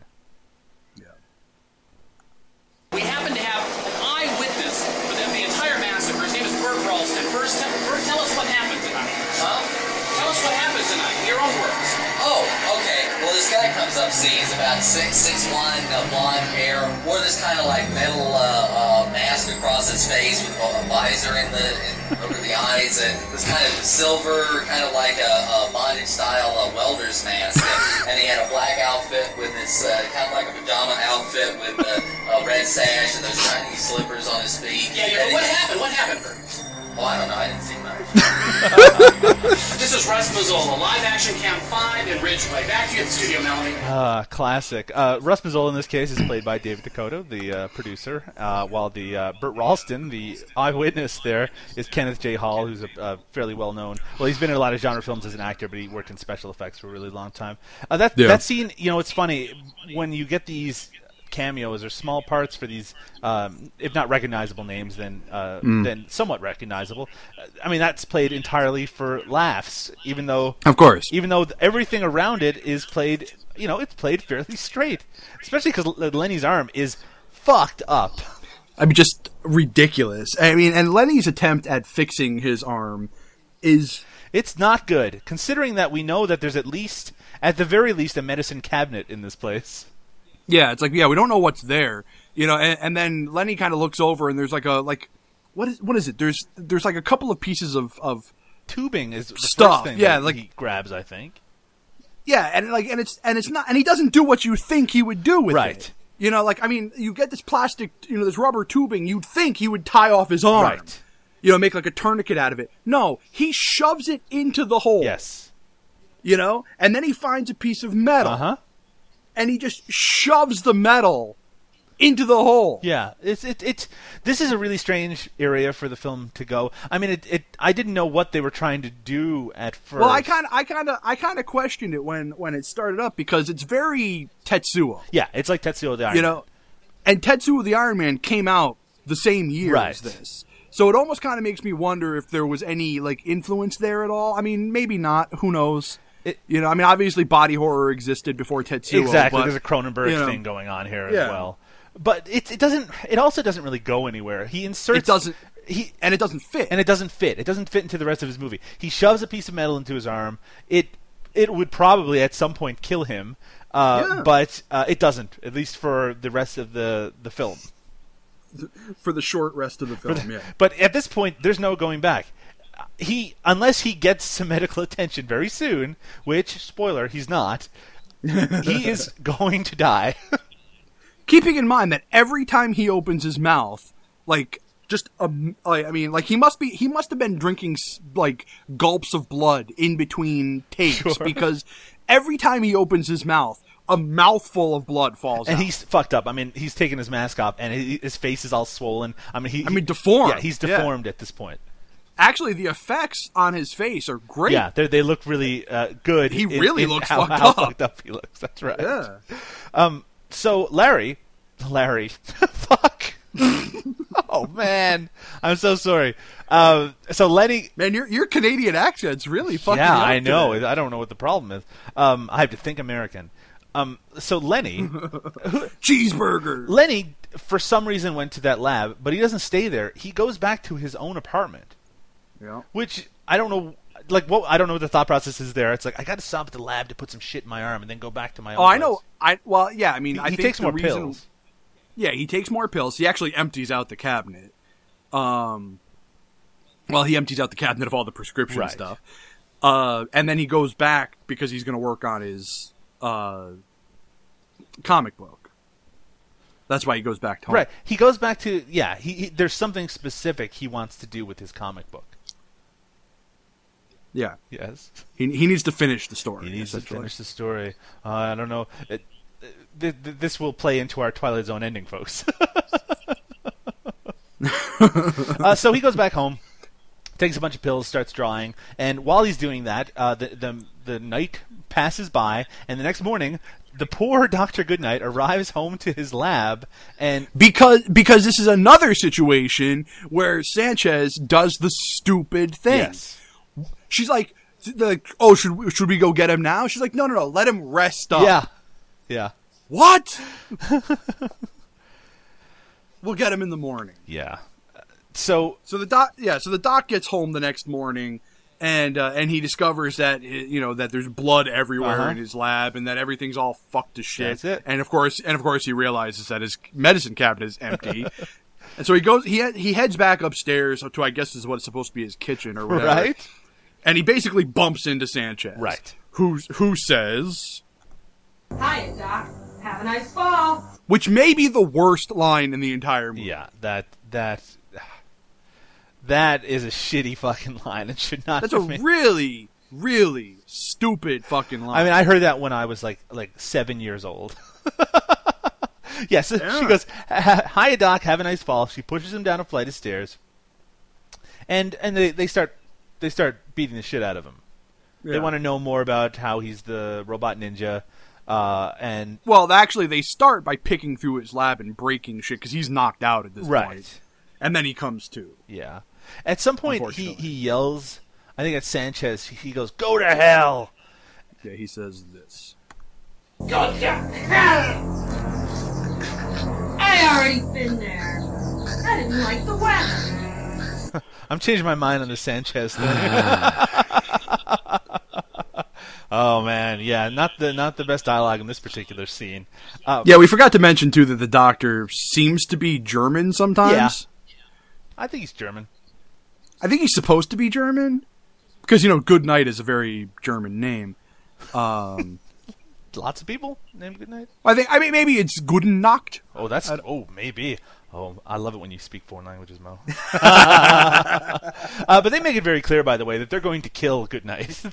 they have no bones about it. it the weird None thing is that they um, they don't really have any specific. Here's one thing.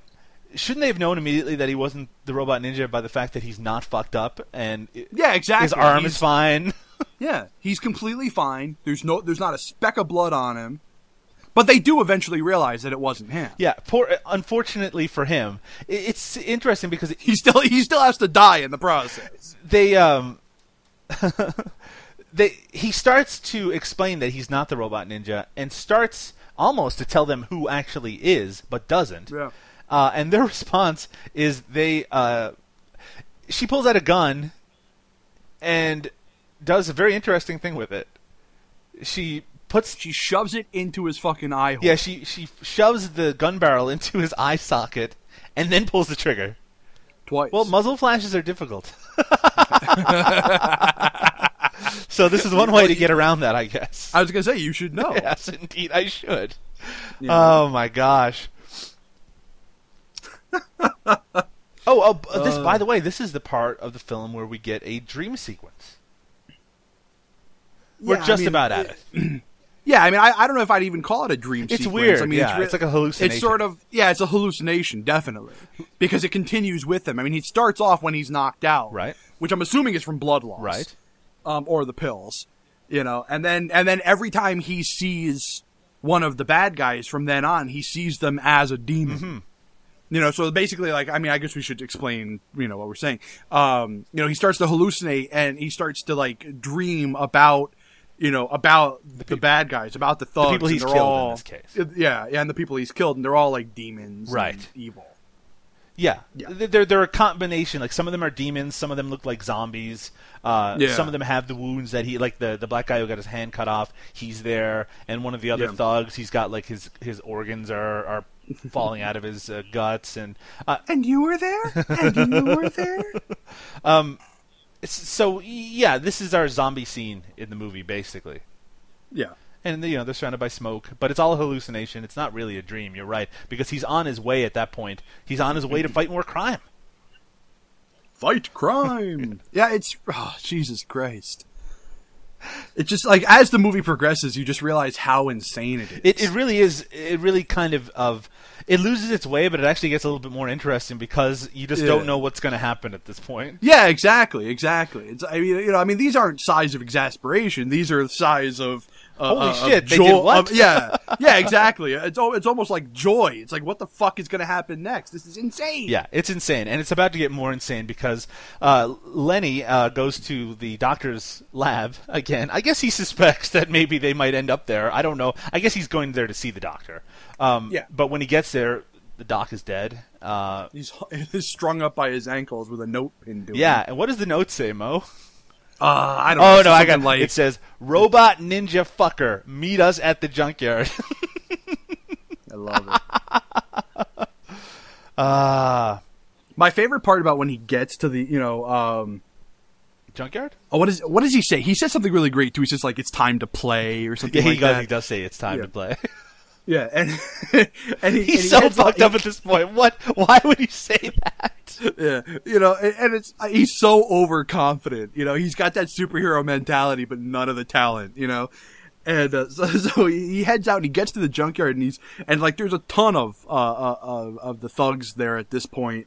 Um, They, they well, don't. They don't have I a mean, very good plan for getting him. By the way, like they, Nobody has any good plans in like this. they know that he's coming to the to the junkyard. So Yeah, their, their their plan was we've got two more guys in the gang that he hasn't killed Yeah. yet. You know, let's attack. The thing that I love about about specifically one of the other guys is I don't know if you noticed this or not, but one of the guys looks a lot like Ric Ocasek. You know what? I did, especially during that that uh, zombie dream hallucination Yeah. when he comes out. He's wearing like a, he's wearing like a meat tie. Yeah, he looks like, of course, mid '80s Ric Ocasek, and and very, very visibly so. You might It's think great. it's, It's so great. foolish. Oh, Um, it is. But so he gets to the junkyard and he immediately has a run-in with Scully, of, of one of the, the the two members of the gang still left alive, uh, and somehow this does not go well for Scully. I don't really understand how. Um, he gets he. Th- this should not be a difficult. Scully doesn't even have a good weapon or anything. Doesn't he just have a, a knife or something? I think so. Yeah. Well, Scully gets stabbed in the leg, and then he gets stabbed right in the forehead and killed. Hey. Well, I mean, it's good enough. He's dead. He's gone. Uh, it, One down. One down. One to go. Uh, oh, and by the way, uh, right after Lenny leaves the uh, the doctor's uh, lab, the a cop arrives who's been kind of following Lenny around and and Yeah. discovers the body, and and he he, he has been, uh, or at least the police in general, also uh, send a cop to the junkyard. Yeah.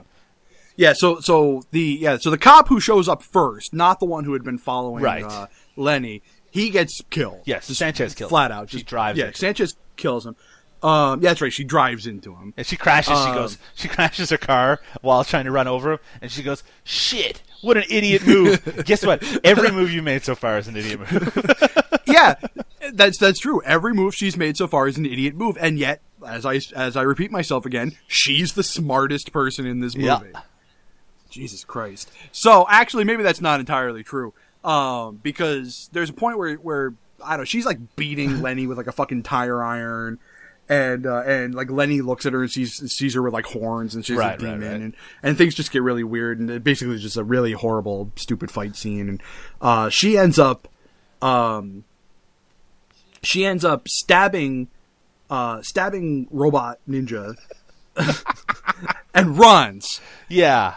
Now as she's running, the fucking cop who was following Lenny takes her out. Yes. Yeah. He shoots Now, her a bunch of times. Now, the, the, here's the problem with that scene. He doesn't announce himself. Mm-hmm. You know, he doesn't tell her to stop. She wasn't armed. Right? She could have been anybody. She could have been a complete innocent person. She could have been anybody, and that cop blows her the fuck away.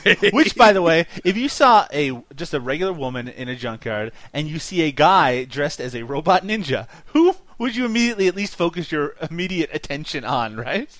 Seriously, I mean, now, I, now who knows? Maybe, maybe Sanchez is a known criminal element. Who knows? Yeah. But all I do know is that there are so many things wrong with how he handled that situation that I mean, you know, like let's just let's just put it this way: I don't foresee his future being all that good.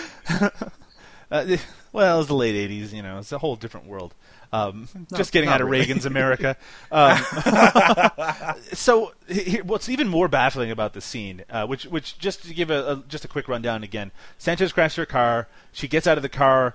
Uh, Lenny attacks her as Robot Ninja. They fight. She grabs a tire iron and beats the fuck out of him. She starts running away when the cop comes and gets blown away. How does Lenny get away?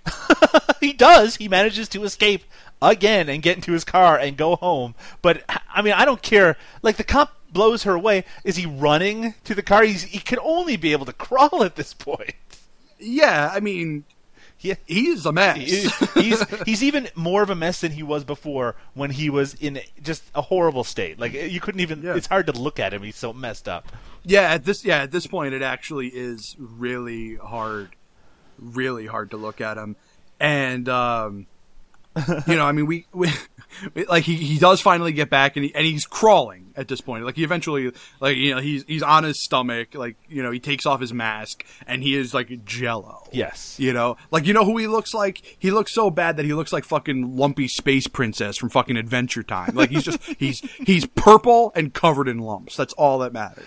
Yeah, he's messed up. He is, a but he has a, a noble purpose for trying to get home. of course, because this. Just like I planned.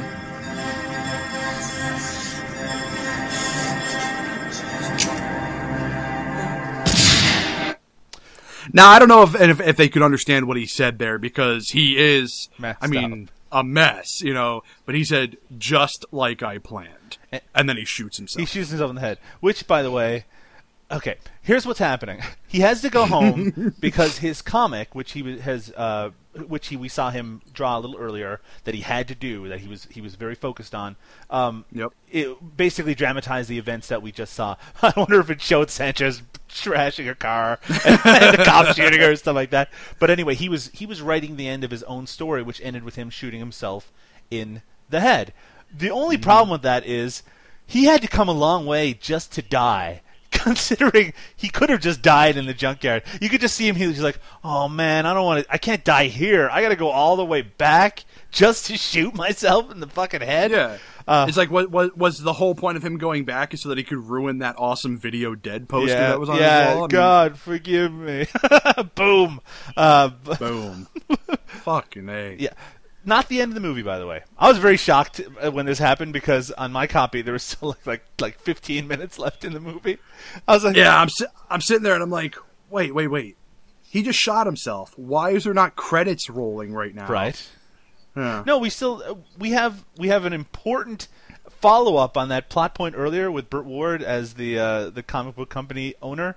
Uh, so sleazy. Yes, and he's he has now. It cuts to him, and he's hired Marty Coleslaw. to finish off, I guess he's. Gonna, I mean, I, I is the impression. I mean, he's inking the work that uh, that Lenny didn't finish. Yeah. Yeah, exactly. Uh, he he is yeah he's finishing up Lenny's book essentially um, because this is going to be the last one. Uh, his hand is still a mess. Yes, and and and they make the sly reference to the fact that they're going to start production on Bayou on Bayou Man. Right. Yeah. They said we've already pre-booked more copies than DC's Dark Knight series. Uh, Yeah, nice nice reference Yeah, there. there you go. And And uh, yeah, then we go to a, a comic book store. yeah, A com- and it's it's it's great because it's, there's a really great there's a really great line in this where the the guy who's I I guess he's supposed to be the the owner or the guy running the register or whatever. uh you know, fat nerd number one, whatever you want to call him. Exactly. Um, you know, he he says he says something and then completely contradicts himself in the in the next line. He says he says it's supposed to it's the he says it's the most brutally violent uh, comic book ever published, and then he says it's not even that realistic, Yeah. or or violent. Yeah, it's a really it's it. I remember I, I, I kind of doing a double take on what he said. You're right. He completely contradicts himself. How did someone not notice that? Uh, I I did like looking at these comic book stores in the late '80s. Uh, someone had a copy of Justice League International, which is one of my favorite comic books. Um, because I'm fat geek number two apparently. no, no, no, no, no. You're you're tall. geek. Tall, fat, You're the geek, other one. Canadian. Anyway. so I think we're- getting a little message at the end because one of the kids uh, is looking like leafing through the comic, which, by the way, What's that? What's that Canadian uh, uh, superhero team? Is that like Alpha Alpha Strike Flight. Are you Alpha kidding Flight, me? You don't know Alpha Flight with Puck Look, and then look. Sasquatch and uh, the guy who's got like a suit with like a Look, I, I weight belief look, on. I know, I know who they are. They're Alpha Flight, and they are. I awesome. just, I just fucked up the name. yeah, and there's Captain Canada too, and don't think he won't fuck you up. well, he'd probably do a better job than Lenny. yeah, no kidding. Uh, so like a kid is leafing through this comic, and uh, he goes, "Wow, this guy is cool." Actually, you have the clip, right? Let's hear it. Yeah, I, ha- I have it. Yeah, yeah, it's so sad. Wow, this guy's cool. Sure wish I could be him. That's what kids do in the comic book stores, by the way. They're leafing through Yeah. like a Wolverine comic. It's like, wow, this guy's cool. I sure wish I could be him. well, you know, well, I'm glad, I'm glad that his little, that his little friend had the common sense to be like, what? He's like, are you insane? He fucking kills That's himself at the end of the book. He's a complete failure, fucks up everything he tries, and then kills himself. it's like you're insane. Um, and by the way, that's the end of the movie. Yep. And then we're treated to some kick-ass fucking uh, uh, closing credit music. Le- kick-ass music, lengthy credits. The credits last for like ten minutes. Here, I'll just play. it Oh, let's hear it. Never can- surrender. Oh, I just started it from the beginning. We- Well, we can still talk. oh yeah, no. I know we can. fucking And there's a lot of there's, shitty there's a lot of fun. music. I mean, I think Bookwalter, J.R. Bookwalter, uh, at some point he thought that this was a comedy. In some part, it's supposed to be sort of a commentary, but it's the the credits seem to indicate that it's just been a comedy the entire time. Yeah. I don't get that. Yeah. I mean, they're, they're like like one of the to give you an idea of the, the humor that we're dealing with here. It lists the camera operators as Who Flung Dung and IP Freely. See, I actually, I wish I had stuck around through the through the entire credits. I just, I really didn't. I, I needed to be like I was running out of time. I know, because we were we, we were getting. but they also like there's some other interesting credits. There's a the the one of the credited uh, places is like a, Shemp hardware store. Um, and my favorite is that the sound consultant is Don No Soul Simmons from Amazon Women on the Moon. Uh, which that's a fun reference because that would have come out in like 1989, right before this movie came out. Yeah. Uh, one of the interesting awesome. things is that uh, at least part of this film was done in Toronto, and I'm wondering if all of those uh, LA-based scenes in the movie with Burt Ward and Linnea Quigley, I wonder if those were actually made in Toronto because otherwise it certainly doesn't look like Toronto. Not that there's a specific look that it has to have, um, but but it's hard to say where the other locations would come into play in this case. Who knows? Who knows? I guess it'll be a mystery. It's not like we could just ask J.R. Bookwalter on Twitter. Yeah, it's it's not like I don't follow. Uh, on Twitter. this movie should be on DVD, by the way. I don't know why it's not.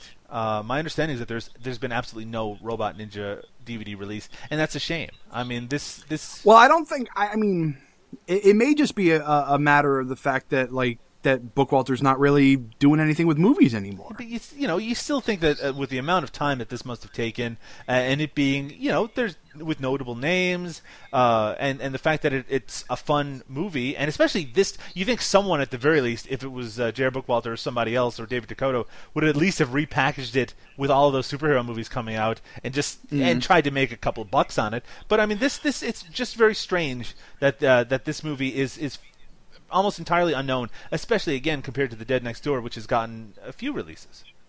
Well, I got to I got to tell you. I mean, even just with the release of Super, Yes.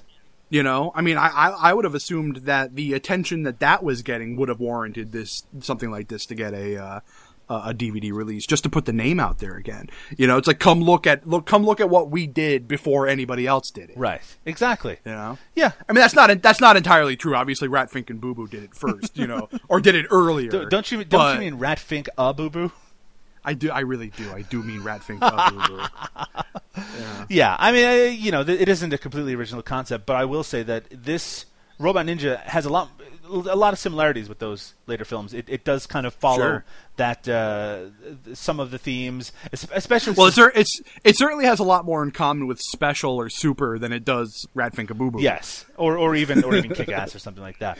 Uh, Fight crime, Boo Boo. And I mean, it's a pretty ambitious movie when you think about it. Even though it's kind of small scale, uh, Mm-hmm. it you know it, it tries to do a lot. Even though there isn't, except for uh, the violence, a lot of the gore, there isn't a lot of special effects involved. But I mean, it certainly looks more polished, even though it's very rough around the edges, than the Dead Next Door Sure. does.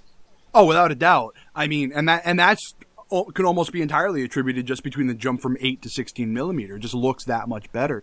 But um, but what I was saying uh, before we started recording, you know, was that like this is one of those movies that I would love to see them. Like, I mean, you know me, I'm I'm so anti uh, remake, but I would love to see them try to try to do something with this with this property again, you know, and and maybe like modernize it a little bit more, do something, you know, maybe maybe go a little grittier. I think the general concept of comic book writer uh, decides to go out and fight crime uh, is. I think there's actually a lot of potential in that. Sure, sure. Well, I mean, yeah, because you get a lot of, you know, you get a lot of average Joe wants to go out and become Sure. a vigilante, you know. But I like that. But the idea that you've got a, you've got a guy who wants to become his character, I think is a great is a great concept to explore. And also, it gives you the opportunity you can play around with the genre a little bit because this person, being a comic book writer, would know all like the cliches. I mean, I think there it could- Exactly. you, it could still be sort of a dark comedy,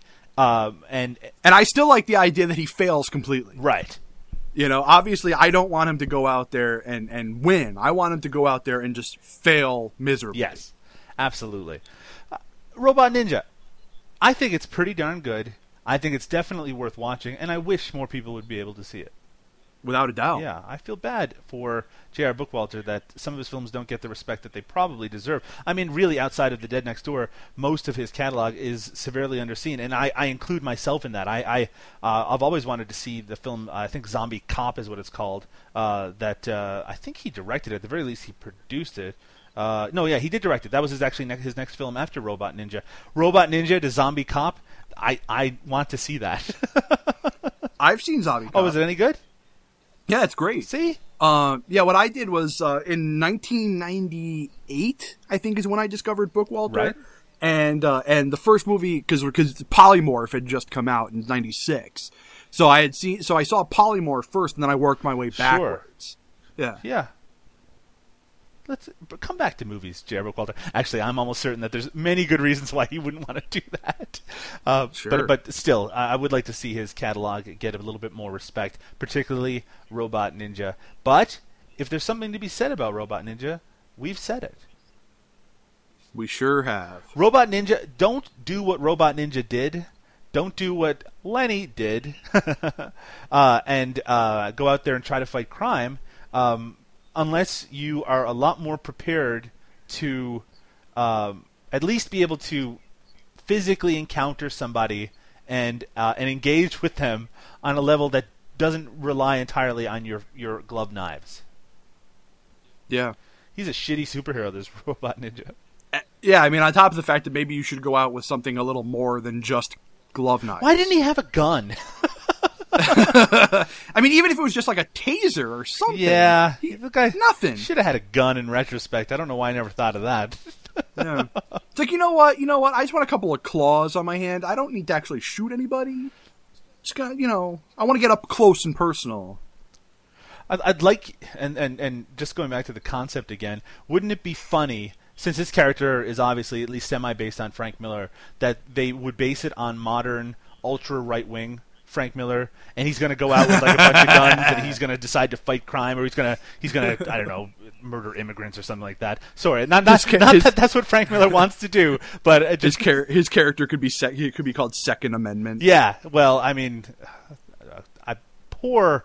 I was gonna say poor Frank Miller, not poor Frank Miller. Poor the people who still like his work because it's uh, it's gotten pretty terrible, and um, yeah, not a fan at this point.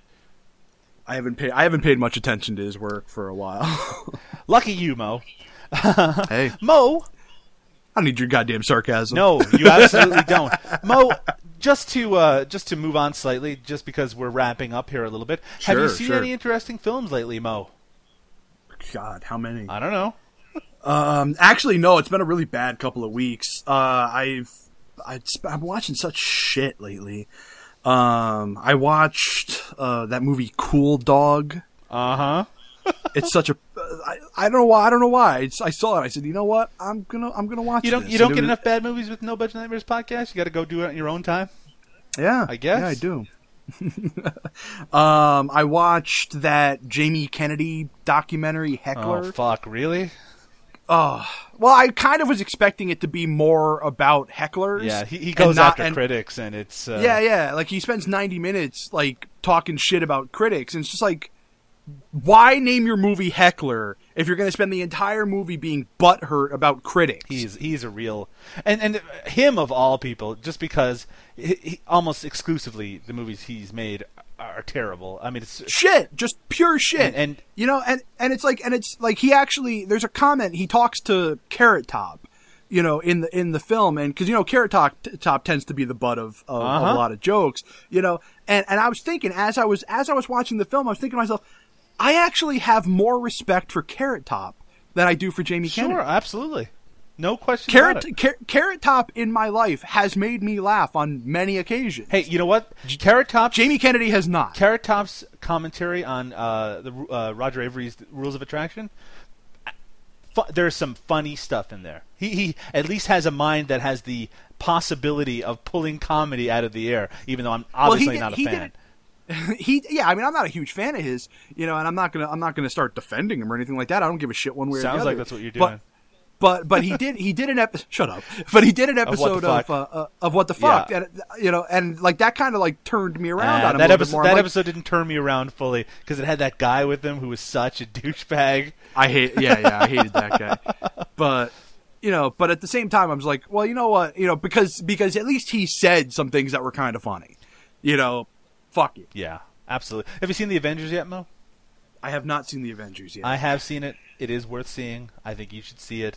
Oh, I'm sure. I, I want to see it. I just I, I never have any money. I know, I know. I don't have any money either. I had to sneak in. I'm just kidding. I went in there with my wife. She, she, by the way, enjoyed it, even though she was dreading going in to see it. She doesn't like superhero movies and has never seen any of the movies that led up to it. Women. Yeah, no, not women. Uh, my wife. I also recently Shit. watched A Fish Called Wanda uh, for the first time since probably like 1991 or 92, and that movie is so fucking awesome. I mean, it's so good. It- It's I love it. I love Fish Called. Wanda. Yeah, no, it's great. And uh, it, in fact, what I loved when I was watching it, I was like, this is an untainted movie. I mean, th- they did Fierce Creatures, even though it's it's not a direct sequel, it just has a lot of the same creative. But A Fish Called Wanda, you know, if you made that today, you'd already have two sequels to it. But it's just this kind of perfect little piece where everything is is just working above what it you really would expect it to. No, it's, Yeah, a, it's a really great uh, movie. Uh, I also watched uh, Cutthroats Nine, the uh, the western, the spaghetti western, really. Um, and it, uh, it, for those who don't know, it's about nine, well, actually seven convicts who uh, are being um, transferred uh, to this uh, camp from a mining camp. So they're going to like a, regular camp from a mining camp, Mhm. and um, basically they're they uh, some bandits try to stop them, and uh, one uh, cavalry so- cavalry soldier has to march this group of murderers and and psychopaths uh, to this camp uh, to. And he has his daughter with him the entire time, and it's amazing. I mean, it's a really, really great, gritty, uh, violent, super fucking violent western. And uh, and for those of you who like spaghetti westerns, even though this one's a little bit different because it's all uh, during the winter, it's it's kind of uh, it feels like a Sergio Corbucci movie. Um, but it it's really Uh, really worth seeing, and it, it, it's a little underseen as well. I remember I used to have a VHS tape. it. Yeah, I've I yeah I've been meaning to watch it for a really long time, and I just never get around. I think to it. maybe I'll. May, I think there are some really rough full screen prints of it as well. But if you can, uh, I know it's out, out there on DVD. I, I think it might even be on Blu-ray now. But if you can s- search out the uh, the DVD, it's worthwhile because uh, it's uh, it's it's a great looking movie, and uh, and it's also has some really interesting directorial uh, filmic techniques and editing techniques where they Nice, they do yeah, freeze yeah. frames and, and uh, yeah no it's it's really really worth uh, worth your time if you get a chance to see it. Awesome. And, and I think the last thing I'll mention is uh, is I you know like I sometimes I like to wait like if if a movie I find is being too hyped up Uh-huh. like I like to wait until like all the hype's kind of dead Absolutely. before I watch it. So I watched Drive. Oh right. Fi- finally, and uh, you know I I'd been avoiding it like the plague. I'm like well, I kind of want to see it, but I, you know but I kind of don't want other people's opinions to you know to to to come into my brain as I'm watching it. And uh, and I was surprised at, at how much I liked Mm-hmm. it. I mean, it's not a perfect movie. Like, I mean, there were people saying it was the best movie they've ever seen. I'm like, that's that's bullshit. It's not the best movie ever made. You know, it's it's a really good. I I, I said it's a solid four. Right. You know. Um, I, I yeah, I would never. You know, it's not four and a half. It's not five. It's a it's a solid four film. Uh, I really enjoyed it. There's some really great brutal violence. Uh, I'm a big fan of uh, very deliberately paced films. And that certainly it certainly fits the bill. Yeah, and I mean, and that, and and I mean, and really, it, it, you know, the story keeps going, but it's like a sl- it's it's like a slow build. Uh, I mean, not to necessarily up to anything because there isn't. You know, like there's it doesn't like boil over at the end, not like uh, like House of the Devil. Right. You know, where it's where it's a slow boil and then it, and then it just goes insane. Like it's just you know, it, the movie just goes. Yeah, it, there are It's- some stings like like it jumps into action a few times and it, things get like Yeah. out of control and then it settles back down again. Yeah, yeah. uh, bleh, I can't speak. Um, Mo, have you? Uh, did you see uh, Nicolas Winding Refn's his previous film Val- Valhalla Rising? I haven't. I haven't. Okay, I, I have to say that I have seen it and I didn't enjoy it. I really didn't. It's beautiful, but I thought Uh-huh. that the deliberate pacing got very ponderous, especially in the second half. So when I went into Drive uh, to see Drive, even though the reaction to it was very strong, I know a lot of people who like Valhalla Rising a lot too. I, I was I went Mhm. in with kind of measured expectations, and I do have to say I really enjoyed it. And the big moments in that film, they hit so hard. Um, Yeah. and and it's it, it it it gives you this visceral feeling that you get so rarely out of movies that I think that's why a lot of people they kind of maybe even went a little overboard on the praise because there are moments there are like even down to especially the performances which are uniformly excellent especially Yeah. Albert Brooks who's fucking amazing Amazing. Absolutely amazing. totally should have gotten the Oscar nomination at least um, but but you know I think that there are these elements that you you very rarely go to see you know what was by far a, a mainstream film and see these elements do- done so well. And that even goes down Sure. to things like the, the soundtrack, which I mean, the soundtrack, uh, Incredible. incredible soundtrack, right? But Yeah. but also the kind of soundtrack that you just wouldn't expect. You just wouldn't Yeah. normally get one like that. Uh, ones with sort of these kind of dreamy electronic '80s style pop songs. I mean, it's Well, I was I was saying the uh, the track that they use. I forget. I you know I a night. What's it called? And a real hero. No, that's at the end. uh, the the, uh, the the track they use during the opening credits. What's it called? Like I think it's called like Night Call. Right. I, I forget what the name of the the group is, like Kaminsky or something like that. Um, that track is amazing. Yeah, like that, like like like I, I like as that was playing, I'm like, this is really just. I mean, like it has a very uh like 80s synth feel that. I mean, but that song's only like two years old. Yeah, that's the thing. That, that- that's Yeah. they, the the choices were. I mean, and the choices all around were so interesting. You know, um, one of the I, I think you might follow her on Twitter, but it's uh, there's an Italian film journalist uh, Daniela Catelli who. Uh, hopefully, I didn't massacre her name just then. but uh, she talked to Nicolas Winding Refn about the film, and hopefully, I didn't massacre his name as well. Uh, I have a habit of doing that. And he said that a lot of his major influences uh, were were horror films, like, especially Italian horror films, like like uh, Dario Argento and and the. Uh, Well, that's what I, that's what I was saying. Like, because you know, like like lately, I find myself writing like these little like paragraph reviews on Facebook after I watch a movie. Mhm. You know, and uh, and I wrote one up for um, you know F- Ford Drive when I when I watched it, and it, and, it, and I said that it feels very European. Yeah, and I mean certainly Yeah. the part where he's wearing that mask, and I mean the movie goes full fledged horror movie for a little while there. My wife, when we saw it in theater, she even leaned over to me, and again, she she managed to enjoy that movie despite generally disliking genre films. And she Yeah. she's like, she's like, this is like a slasher movie. This is like Halloween, which is exactly Yeah. what it was like. And it, it, it's exactly, shot like a horror exactly. Well, I mean, I had people like um, I've had people say to me like, "Well, why didn't he talk at all?" I'm like, "Do you not understand that and that he essentially has the personality of a serial Yes, killer?" exactly. You know, I mean, he he has you know he's a horror movie slasher essentially. Yeah, you, you switch some of those uh, casting roles around, and you put Ron Perlman in, in that role instead of uh, Ryan Gosling, and suddenly it is a horror movie. yeah, yeah, exactly, exactly. yeah, well, great movie, uh, and uh, obviously uh, they're, um, yeah, I mean it's. Sorry, I didn't know where my train of thought was going. Just then, I was gonna say, I was gonna say, yeah, watch Drive and then move on to Robot Ninja or whatever, whatever you- order you, Whatever. you want to watch them. Sure. I was trying to transition into asking you, Mo, that if you wanted, you being the people listening right now, to, to keep up on the films that we're watching, to keep up on us, to see what's going on with No Budget Nightmares, how would they go about doing so? Well, there are several Mm. ways that people Mhm. can do that.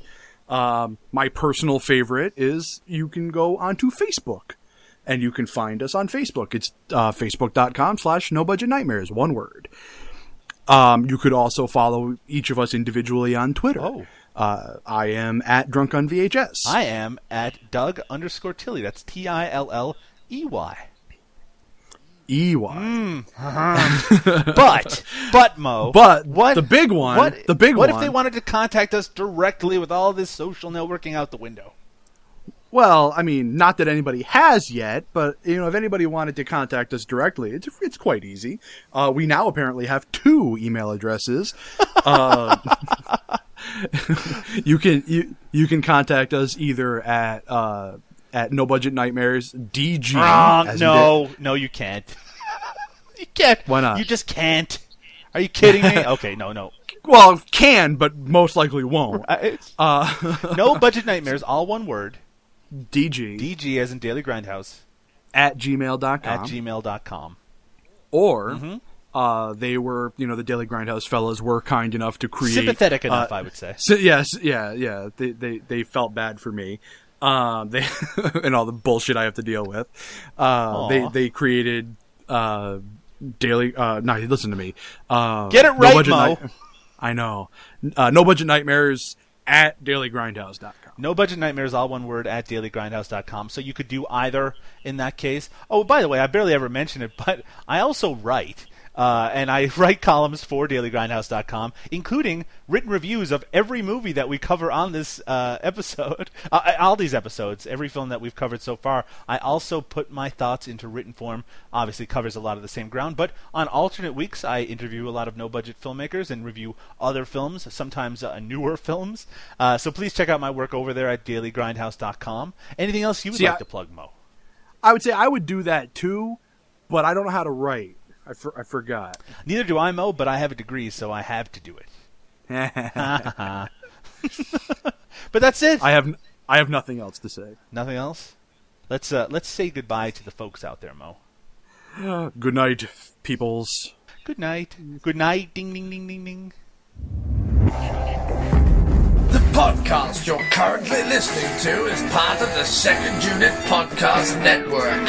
Find all of our shows at 2upn.blogspot.com or on our Facebook under the Second Unit Podcast Network. Our fantastic list of shows include Drunk on VHS. We came from the basement. The After Movie Diner Something Weird This Way Comes with Rue and Mo. No budget nightmares. and Doctor Action and the Kick-Ass Kid commentaries. The Second Unit Podcast Network, bringing you the action, leaving the boring stuff to the other guys. Oh my god, there's been a midnight Phillips pile up on the highway!